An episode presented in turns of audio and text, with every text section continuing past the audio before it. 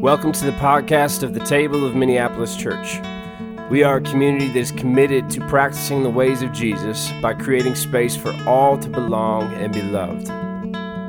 Our hope is that in this podcast, in the message that you will hear, that you'll be reminded again of the eternal truth that no matter who you are what you've done, who you love or what you've lost, the places that you've gone or the places that you've stayed, there will always be a seat here for you at the table. For you're a child of God, and beloved, you belong.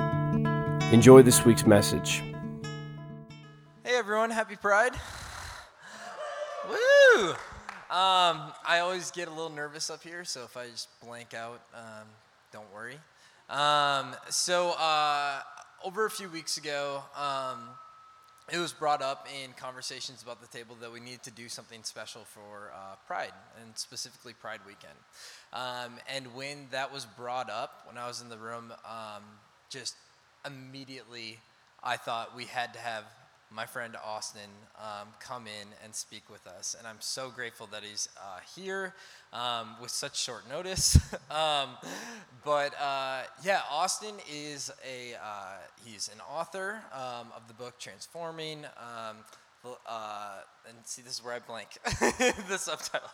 but the lives of transgender Christians. So it's it's about uh, it explores uh, the biblical conversation about that and lets trans Christians speak for themselves in the text. It's a beautiful book. Um, he's a speaker, um, and he's also just doing incredible things um, in our city and our state right now. Austin and I have run in similar circles, um, and but it wasn't until um, at Rachel Held Evans' funeral that we were able to sit and actually have a conversation about what he's doing um, right now. Um, and I just wanted to share a little bit about that, and I asked him if I could. Um, but uh, Austin recently got a grant from uh, the Bush Foundation, um, and I'm gonna butcher exactly what he's doing, but I was so moved in the moment when I heard it. he is going out and uh, speaking with rural churches in Minnesota um, who are uh, asking questions about what it means to be transgender, um, who have people in their community that have come out as transgender, and Austin has stepped up to the plate and says, I will go there, I will talk with you guys. Um, and he has such a wealth of knowledge and intellect and passion that he brings uh, to this work. And I'm, yeah, I just feel honored to have him here and yeah, I'm just happy he's here. So, without further ado, uh, this is my friend Austin Hartke. Yeah. Thanks. you did great. You did great. Hi, everyone. I'm a nervous walker while I talk, so I'm just going to put that stool over there so I can nervously walk around and share these slides with you. I'm so glad to be here today. I love all of your Love Thy Neighbor shirts. They look great. I went with a little bit more of an in your face shirt tonight, and I feel like maybe I should have toned that back a little bit, but. um, so I'm so glad to be here. I'm here to tell you a little bit about me, a little bit about my story, kind of bring you along on that, and to tell you about um, some of the things that I have learned along the way when it comes to learning how to feel grounded in your faith and your identity, um, especially when the world is trying to tell you that you get to choose one or the other, right? Um, when I talk to parents a lot of the time, parents who have LGBTQ plus kids, um, I, I talk to them and I say, like, there's this pressure, this external pressure from the world to choose either your identity or your faith. And it's like being asked to choose whether you would rather cut off an arm or a leg. Like, neither of those is a good choice, right? Neither of those is healthy for a person. Um, and we, I think a lot of folks in the LGBTQ plus community have had to, in a lot of cases, cut off that part of ourselves that's connected to our faith in order to just survive, right? And that's like, there's no shame in that. That's had to, for many of us, has been a necessary part of our journey. Um, but for those of us who feel called to find ways to embrace our faith and can find healthy ways to do that, um, one of the first ways back in for a lot of people is trying to understand Scripture. And so that was the case for me. That was the case for my, my story. So I'm going to tell you a little bit about me and how this came about. Let's see if I can run this, though. We'll, we'll find out if I can run the, run the presentation. Wait for it. Oh, oh, there we go. Let's see if it'll let me run to the next slide. Maybe not. There we go. All right, here's some photos of me. me and uh, my life. So that first photo there on the left-hand side is me when I was about uh, like nine years old or so. Um, that was my first time playing uh, baseball, and it was my favorite thing. When I was born, um, I was assigned female at birth. So I was born, and the doctors took one look at one very small part of me and went, It's a girl, congratulations. And then about mm, 25 years later, I got to be like, You're wrong. And that was very satisfying for me. Uh, what it meant for me to be assigned female at birth um, in my context, growing up in a conservative evangelical church that had a lot of feelings about gender roles and what women and men are supposed to do and not supposed to do, uh, what that meant for me was um, feeling this sort of constant distress about not fitting into the box that I was supposed to fit into. Uh, recognizing that that was the way that I liked to dress, and that most of the time I got called my parents' son, and that pleased me but made them very upset, right? Um, that was kind of the background of my growing up as a little kid. Um, for the theological factor, right? I grew up in a church. Um, it was, uh, if you're familiar with vineyard churches, I grew up in vineyard churches. And um, the one that we were particularly sort of a part of did tend to say negative things about LGBTQ plus folks, especially at the time when we were attending it back, you know, in the 90s. They were, I think, this particular church may have been a little bit more verbal than other churches in the, the denomination may have been. But I never heard anything positive about LGBTQ plus people in the church. I only heard negative things. Um, and the only things that I heard were around, specifically around like uh, gay and lesbian relationships, and then generally people not fitting into the gender role that they were supposed to have right? Men are protectors men are leaders men are the people that are to like stand up and do stuff and women are the people who would stay home and take care of things in the house and take care of the kids and there were these very specific gender roles that people were supposed to fill. Um, so that being the context in which i grew up uh, i had this sense of something being wrong with me right like when you grow up in a system where there's no place for you, you kind of assume that you are the problem, right? So the other theological component of this was growing up in a church that talked a lot about, um, and like this is theological, but talked a lot about original sin and how all people are broken and we require forgiveness, which is like all theological and accurate and true, but like the way that it was brought about and talked about made it very specific that um, some people were more broken than other people, right? uh, some people needed to repent more than other people. That was kind of this feeling. And so when I grew up feeling like I didn't fit into this system, I immediately connected that to this concept of sin. I was like, okay, I don't fit in. There must be something wrong with me. I am, you know, a bad person inherently. And that's kind of like what I grew up with. That was the internal language that I used to make sense of this.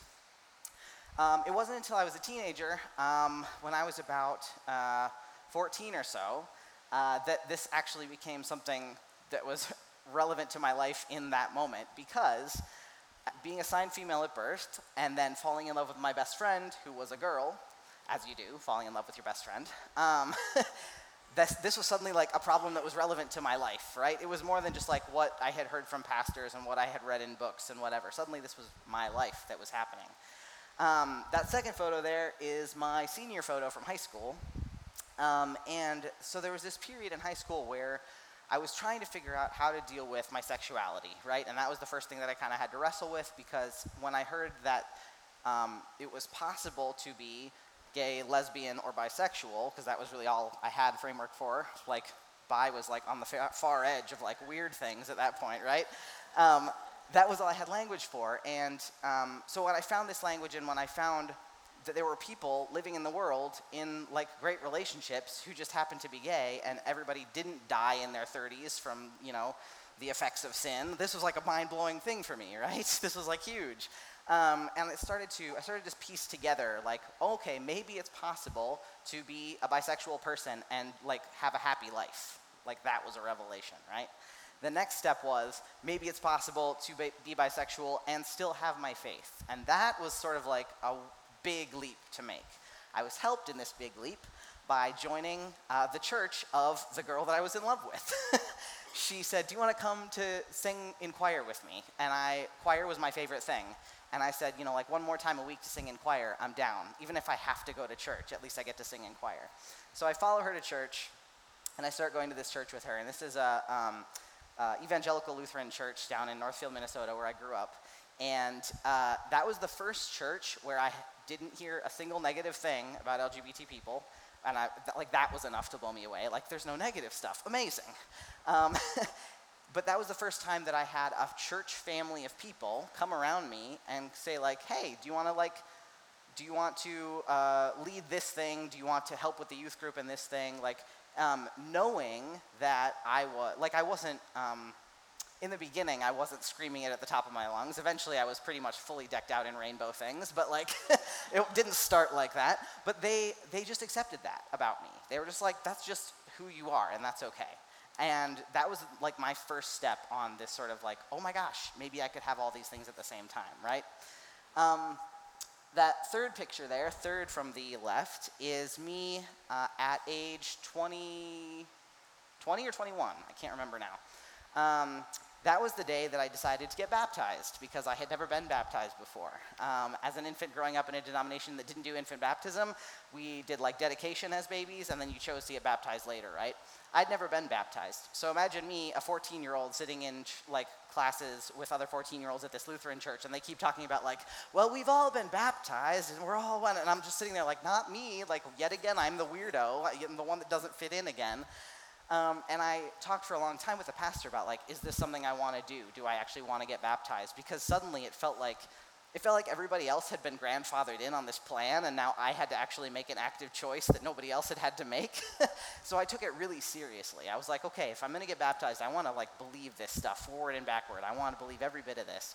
And I was so hung up on this sort of like need to believe every bit of the dogma uh, that I kept tripping myself up because there would be things that I wouldn't agree with. And so I'd come into my pastor, and at this point I was going to school three hours away, and I would drive down on the weekends to talk to my pastor and say, please explain this to me. And I would show up with like the small catechism and like Luther's works and be like, explain, I need to understand all of this.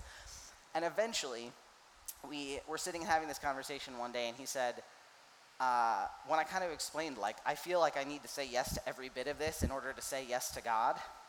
And he said, two things. First of all, baptism is not about you agreeing to a set of statements and signing your name in blood. baptism is something already done for you, and you're responding to that. So that's one. But two, faith is not about you as an individual believing every single thing in this book faith is something we do in community and there are going to be part times when like the person next to you is going to be able to believe something that you can't believe and they can hold that for you and there are times when you're going to be able to believe some things that they can't and you can hold that for them and it's like this big blanket that we're all kind of like taking a hold of and we hold it together not individually. And that was the second time that i was like like this could be possible. It could be possible to be myself and to have my faith and be in relationship with god and like this could work so, from there, after school, I ended up going to seminary because even though I knew I didn't have to agree with every single thing, I still wanted to know the answer to every single thing. So, I, of course, went to seminary, the place where you go to learn all the answers. no, don't, don't do that. Just don't get tricked into student loan for that.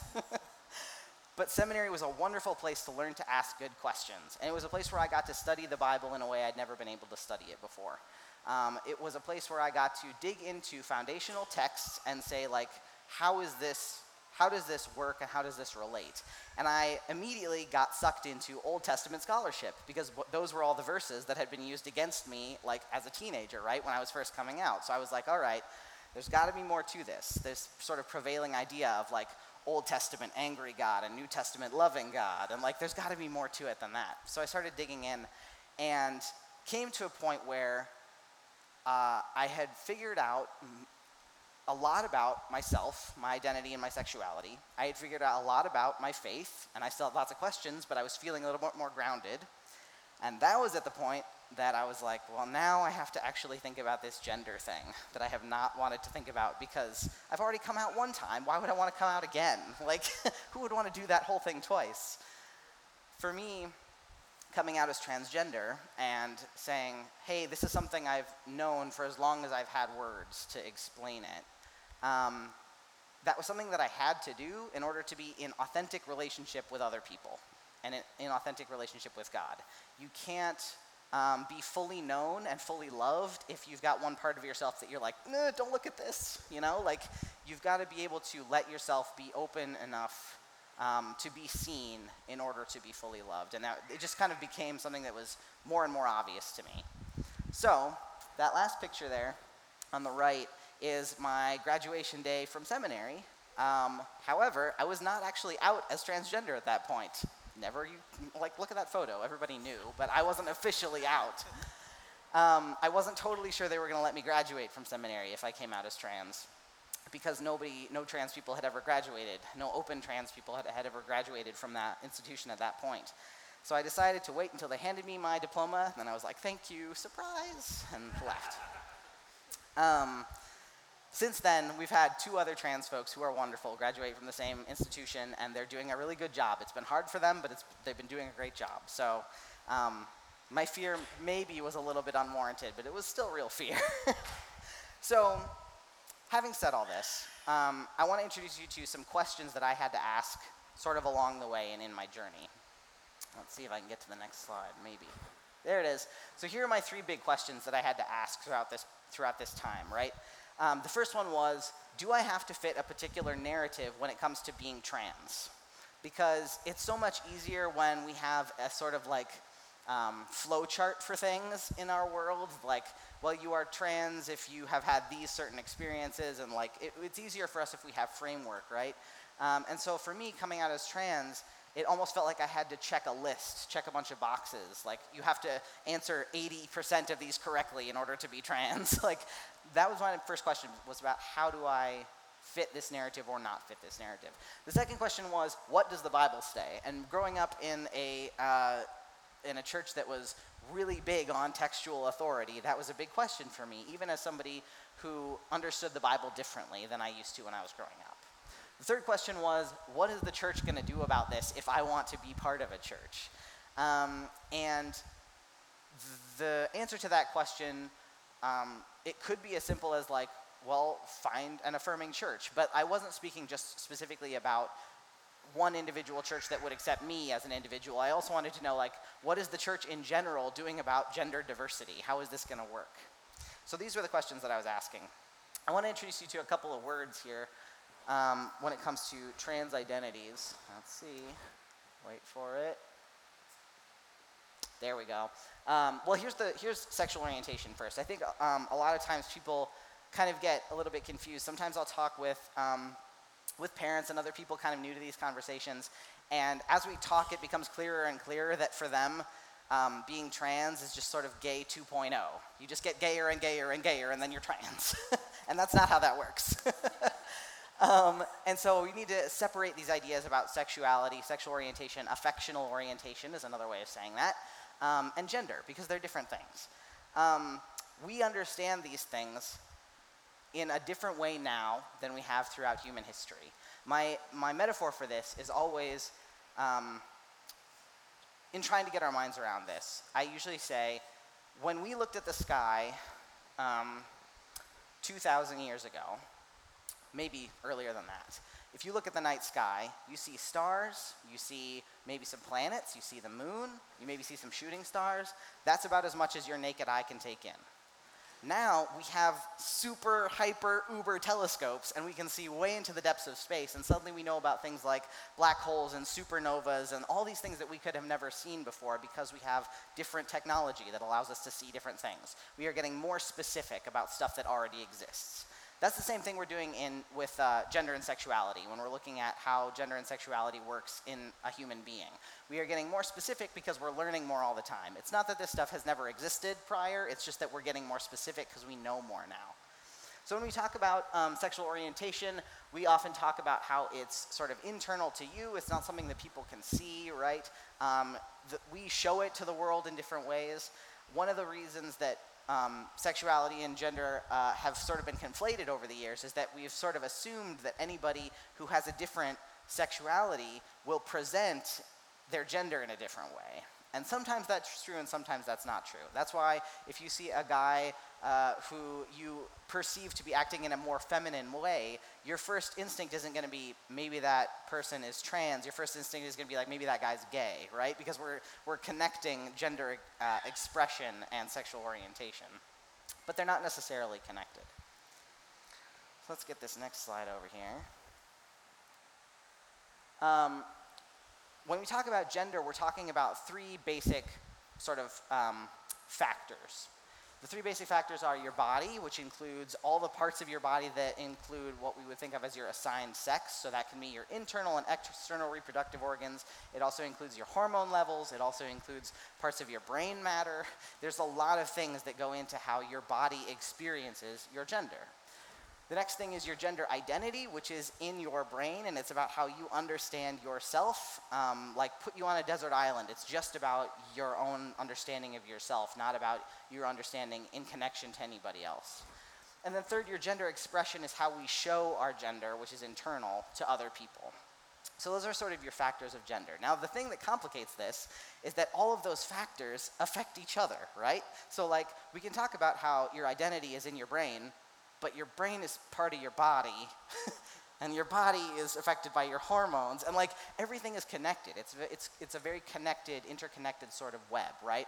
It's hard for us to understand how gender comes about when we think about like is it nature or nurture because there is so much happening at one time. So really the answer to like is it nature or nurture is yes because there's a lot of these factors that are all happening at once um, we often talk about assigned sex. Like earlier, I said I was assigned female at birth. That's one of the easier ways to um, uh, explain what the word transgender means. The word transgender essentially means somebody who has a gender identity that is different from their sex assigned at birth.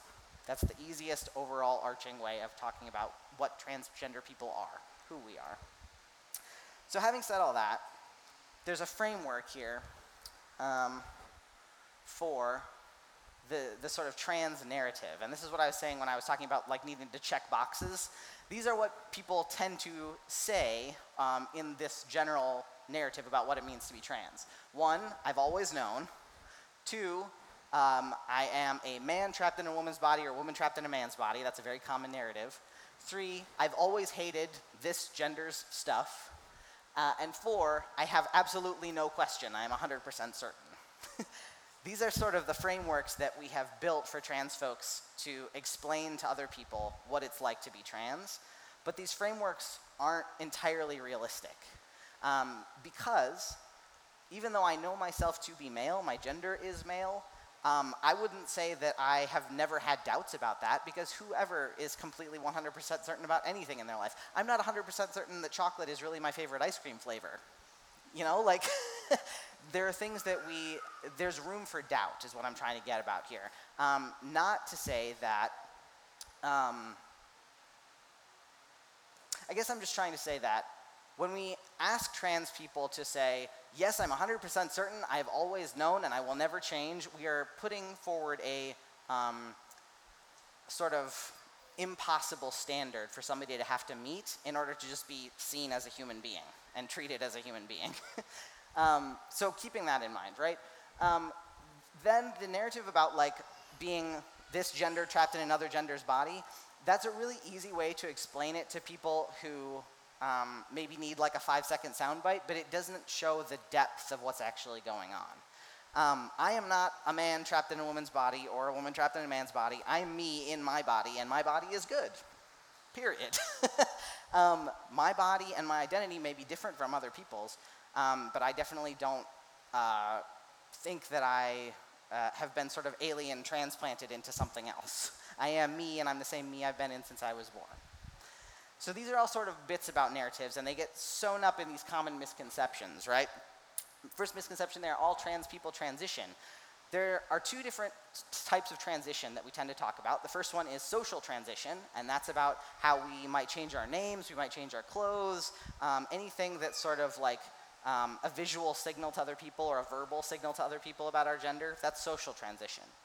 Medical transition, it includes things like um, hormone therapy and what we talk about as gender confirmation surgery now. Um, so those are ways to medically transition.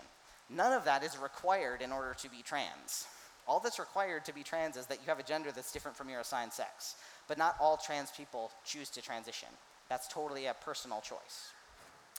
Second one there, uh, being trans is a mental illness. This is a complicated one, actually. You would think it would be really easy. Like, no, of course it's not a mental illness. The problem is, if a trans person wants to um, medically transition, you have to have a letter from a mental health professional saying that they suffer from something called gender dysphoria. Gender dysphoria is the conflict between who you know yourself to be, gender wise, and how the world sees you. Um, and that can come up in a lot of different ways. For me, during my um, sort of coming to understand myself as trans, one of the th- main things that would cause me dysphoria was my voice because my voice was a lot higher before I started hormone therapy. I would be going through the grocery store and like checking out all these items and whatever, and the whole time the person ringing me up would be like, you know, sir, sir, sir, this and that. And then at the end of the whole thing, they'd be like, Do you want a receipt? And I'd be like, No. and they'd be like, I'm so sorry, ma'am. And I'd be like, You got it right the first time. Don't worry about it. That sense of like stress about like somebody's gonna figure it out, that's a little bit of what gender dysphoria fig- feels like. And it's not because you're trying to trick anybody into thinking that you're something you're not, it's that you wanna be seen for who you are. And there's a stress of, like, if you walked around and everybody was calling you the wrong gender all day, you would probably be a little bit stressed about that too, right? So that's a little bit about what gender dysphoria feels like. Now, a mental health professional can give you a letter that says you have gender dysphoria in order to medically transition. And so, even though being trans is not a mental illness, we still have this system in which it has to be categorized similarly to a mental illness in order to transition. So, it's a complicated thing. And there's a lot of resources I can give you to read more about that if you're interested.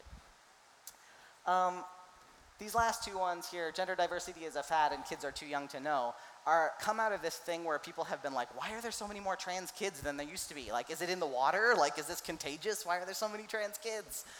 Um, the answer is um, gender diversity has existed in pretty much every society the world over throughout time. We have um, uh, ancient Syrian records, we have ancient Egyptian records, we have um, records from a whole bunch of uh, folks in South America, Central America, and um, um, South Pacific, South Pacific Oceans.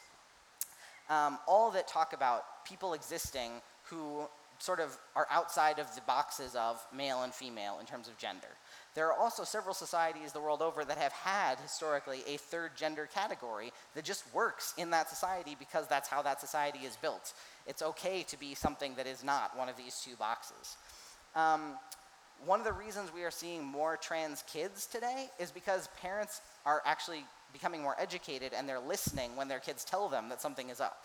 Um, 50 years ago, if your little boy came to you and said, Mom, I'm a girl and I just want to wear dresses you would probably not respond very well to that. Like, there were some parents that did, but the majority, it was kind of like, this is not something that we talk about, right? Um, now, because you hear about trans folks on Oprah and in National Geographic, suddenly parents are like, oh, wait, maybe this is a thing. So, what um, psychologists talk about is if a kid is insistent, persistent, and consistent about their gender, then something is probably really going on. So, that's one of the things that we've got going with kids these days. Kids these days, what are you going to do? so, this sort of last question I had here is like, if I don't fit this narrative, if I don't fit this particular narrative about what it means to be trans, am I still trans? What does it mean to be trans? So these are some folks here um, that are some great, uh, were great role models for me, and people that can show the world what it looks like to be yourself in a world that wants you to fit in sort of one of these boxes, right? Um, and it was really helpful for me to have role models in the world. Helpful for me to find people who have stories that are similar to mine. Um, so let's let's come down to that bit. Stories that are similar to mine, because that's where the Bible part of this comes in. I'm going to skip all the way to uh, this Genesis slide, maybe. I have a feeling I'm not actually running this slide. I think they're running them up there. But let's see if we can get to it. I don't know. Uh, 10. see if that works. Oh, one back, sorry. There we go. Um, so, when it came down to the Bible for me, it was important for me to fi- figure out were there are other people in Scripture that experienced gender differences. Because to find people like you in the Bible is to be able to connect the Bible to your actual everyday life.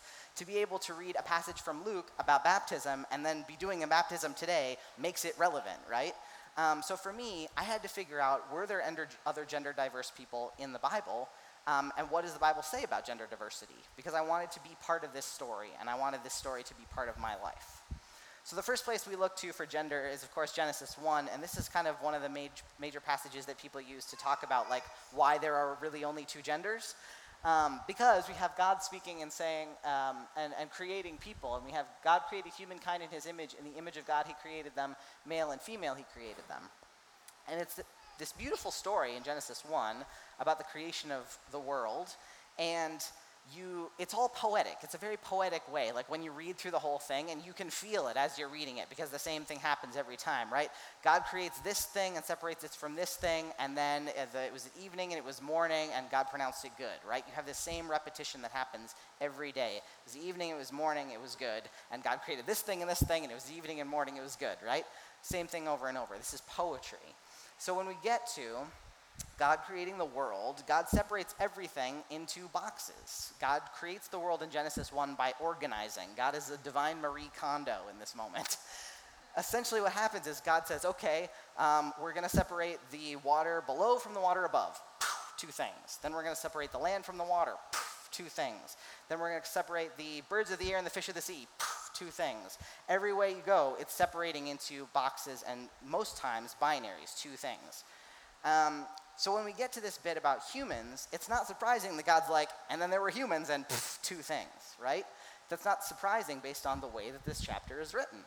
However, neither the ancient Israelites nor people today would argue that because God creates the land and separates from the sea, that ocean, that like uh, estuaries and marshes and coral reefs and all these things that are not quite land and not quite sea, nobody's going to say those don't exist just because they're not in Genesis 1, right? Um, same thing when God separates the night from the day and calls it good. Nobody's going to argue that dusk and dawn, those middle spaces, don't exist. They still exist.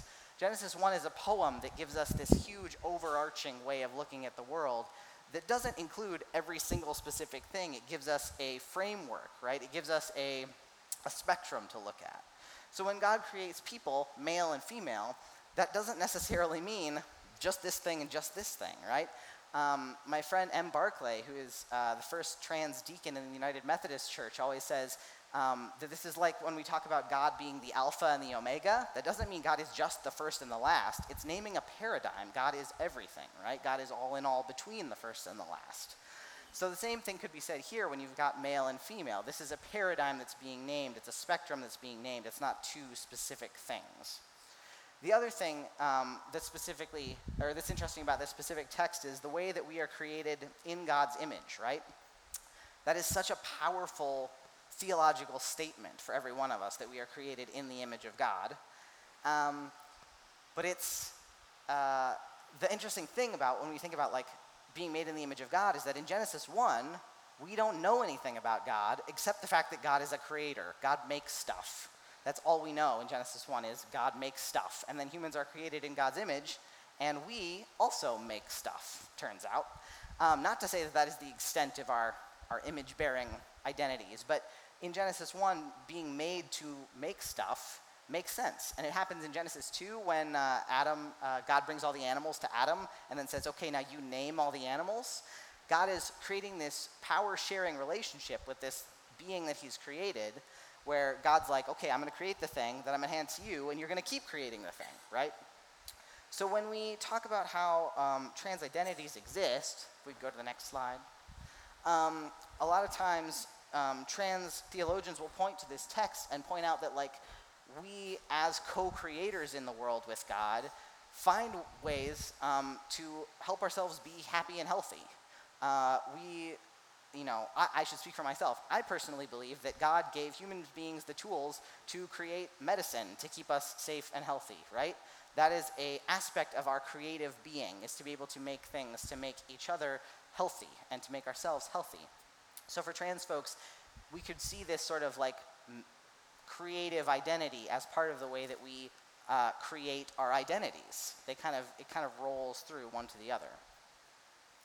Let's go to the next slide.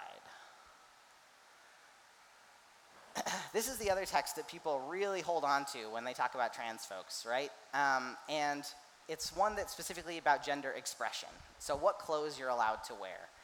Um, this is the kind of text where we have to ask two questions. Number one, what's going on here, and like what's the basis? And the basis we think um, in the the basis of like why this was text was written was because um, dressing in clothing of uh, other genders was something that was associated with the worship of other gods in the ancient world. So this was about the Israelites kind of being separate and worshiping uh, the God of the Israelites rather than any other God. So it was very much tied to uh, keeping away from idol worship, right? So that's one part of this.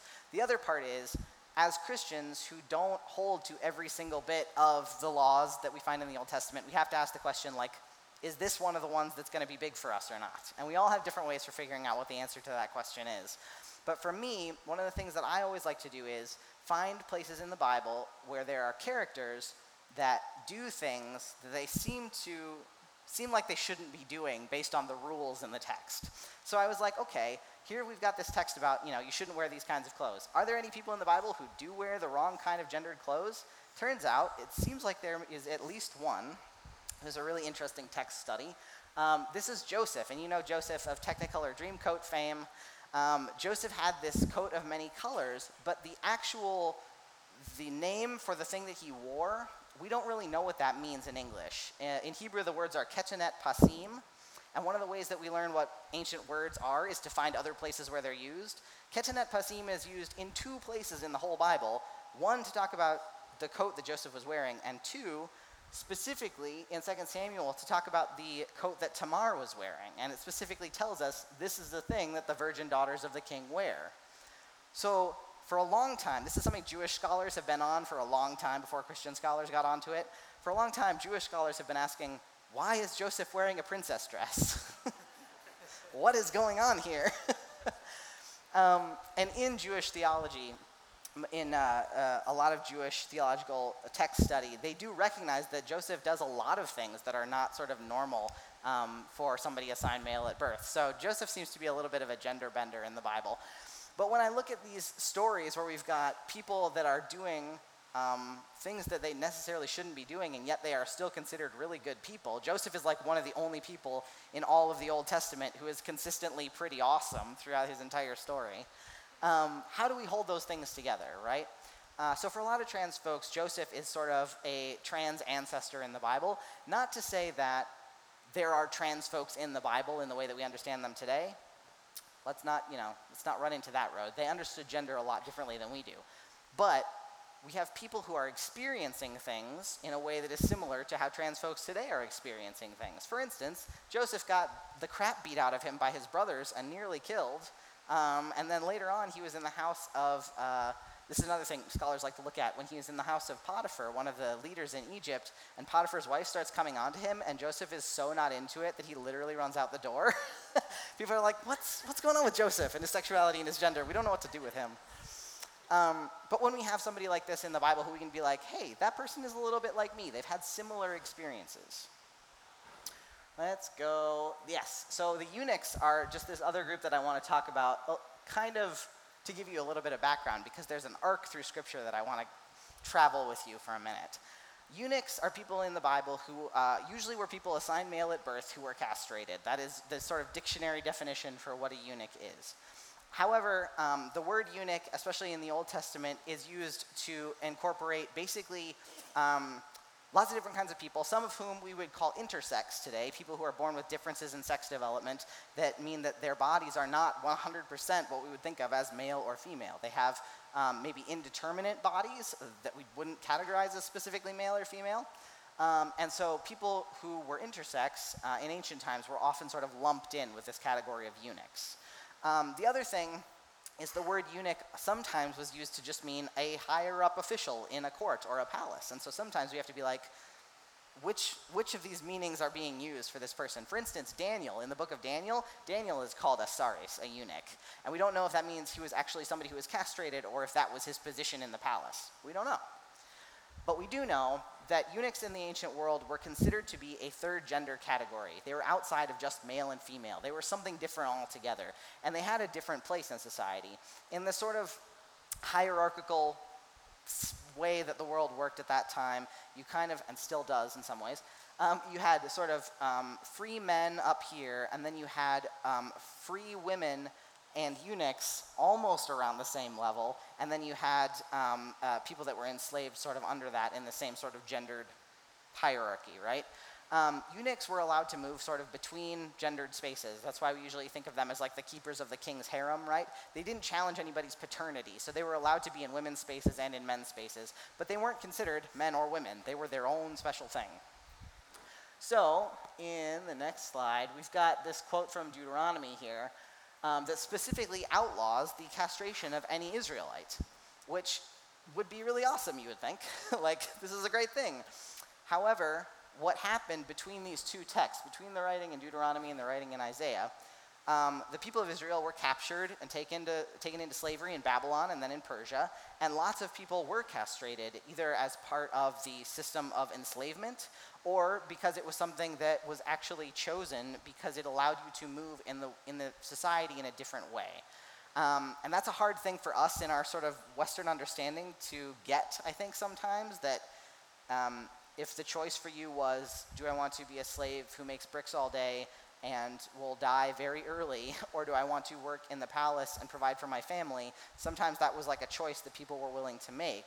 And so it's a, it's a complicated sort of experience for people in slavery in the East during this period under the Babylonians and Persians. But what we do know is that when the Israelites came back to Israel after their period of enslavement and started rebuilding Israel, they went back to their foundational texts like Deuteronomy and they said, okay, how are we going to build it better this time? How are we going to build a better Israel this sort of second time around? And they got to this text about no castration and they said, oh no, because suddenly everybody has a member of their family who is a eunuch. it's like incredibly common. And so this is a moment where people today in churches who have family members that are LGBT and are in like exclusive churches that don't allow people in who are LGBT, this is the same sort of thing where you're like, wait a minute, I have family members, I have people that I care about, and they should be part of this community too. So what happens is the prophet Isaiah speaks in Isaiah 56 God speaks through Isaiah and gives this special promise to eunuchs that they'd never had before. Um, do not let the foreigner join to the Lord say, The Lord will surely separate me from his people. And do not let the eunuch say, I am just a dry tree. For thus says the Lord to the eunuchs who keep my Sabbaths, who choose the things that please me and hold fast to my covenant, I will give in my house and within my walls a monument and a name better than sons and daughters. I will give them an everlasting name that shall not be cut off. So this is this like mind blowing moment where it looks like God has kind of changed God's mind based on what has happened to the people. Suddenly the situation is different, and so God changes things. So we've got this moment where things seem to change, and in response to that, there was a group of people um, in ancient Israel that moved toward creating a more open temple and a more open community, and then there was a movement toward really like locking down on things and keeping to the old laws. And the folks that kind of put the lockdown on things were the ones who eventually won the fight about who was going to control the new temple. So things kind of kept going as they were. This last story here um, in Acts, or uh, actually, let's skip to the next one because I want I could talk about this Matthew chapter for forever, but let's just skip to Acts. Um, the last story for the eunuchs is um, in the New Testament, and we're seeing Philip going out and talking to people and sort of creating the new church. And Philip meets the Ethiopian eunuch, this person who has what we can think about as almost the most complex set of intersecting and interlocking identities of anybody in the Bible because not only is he between sort of boundaries of gender, he's also a person um, of a different uh, ethnicity and race as the people of Israel, um, who's been traveling from Ethiopia. He's also a person who's in a weird socioeconomic space because he's a slave, but he's the slave of the queen. Um, he's just in a lot of middle spaces. And so when, um, when Philip starts talking to the eunuch, they start reading um, Isaiah together, not that Isaiah 56 chapter, but a little bit ahead of that. And they're reading together.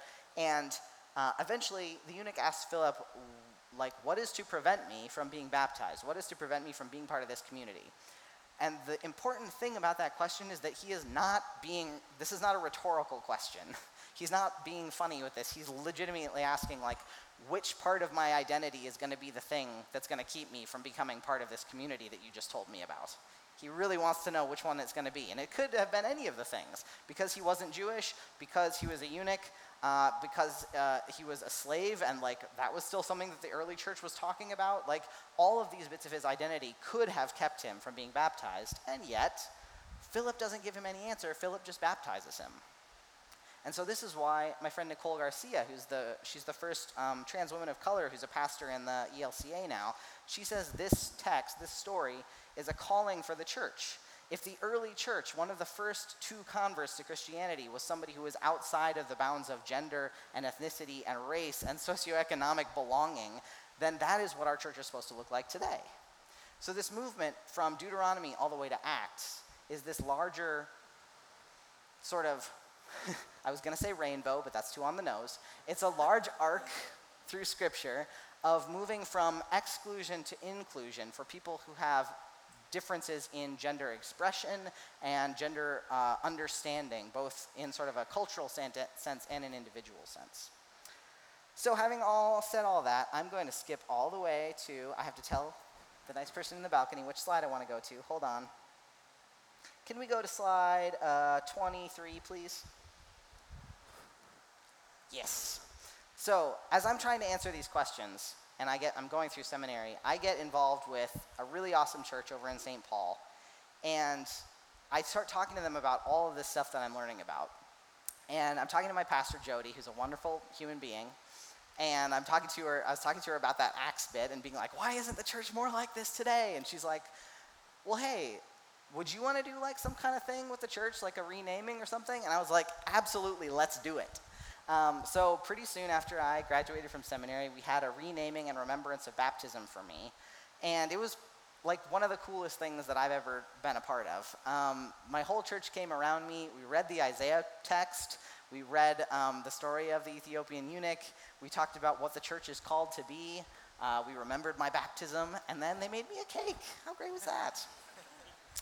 Um, and so for me, as I'm like coming to understand these questions about like where are we going and what does the Bible say and uh, you know who am I, um, these are all things that I don't know. They all kind of came together in a way, like in my individual life, and now they're sort of coming together in the work that I do. Um, let's skip to slide 29, if we could. Um, these are sort of those questions, right? And, and where I came to answers on them. The first one is courtesy of my friend Broderick Greer, who's a wonderful pastor and preacher, but he says you don't have to parse your identity. And by that he means um, when we study ancient languages or, or languages today, sometimes you'll look at a word and it's like, okay, try to figure out which part's the root and which part is the ending and which part is the plural, and like you're trying to parse that word to figure out what it means. You don't have to take your identity and be like, okay, well, my arm is trans and my leg is a Christian and my like you don't have to parse yourself and separate yourself out into these boundaries when you are a whole person. Um, and you don't have to fit those narratives that don't fit you. Second thing I learned is that gender diverse people are both present and ancient. Um, that we have people in the Bible, in the ancient world, we have people around us today that mean that reminds us that we aren't alone in this, that we aren't alone in walking through where we're walking right now. Um, and then the last thing is that the future of Christianity is showing up in affirming and diverse communities. And that was, um, it's something that I see all the time in my work with uh, other trans faith leaders, but it was something that I saw in my life in that moment when my church had that renaming ceremony for me, right? I saw the way that that worked for me. And now, how many years ago was that? That was 2014, now it's 2019. Um, and I just had my pastor come back to me the other day and say, you know, I was just talking to another one of our youth who's coming out as trans. and she said they specifically mentioned how important it was that they got to see your renaming when they were like seven years old and now they're like 12, right? And like how important that was for them to see what that looks like um, and to have somebody kind of present that to them as a possibility in a way that they might not have been able to see it before. So it gave me a lot of hope about like where the church is going in the future. So that's a lot. I know I just hit you with a lot of stuff at once. Um, I think we are going to, um, do you want to do questions now or do you want to continue and do questions afterwards? That sounds great. So that's where we're going to leave this now. Thank you all for listening, and let's close in prayer, shall we?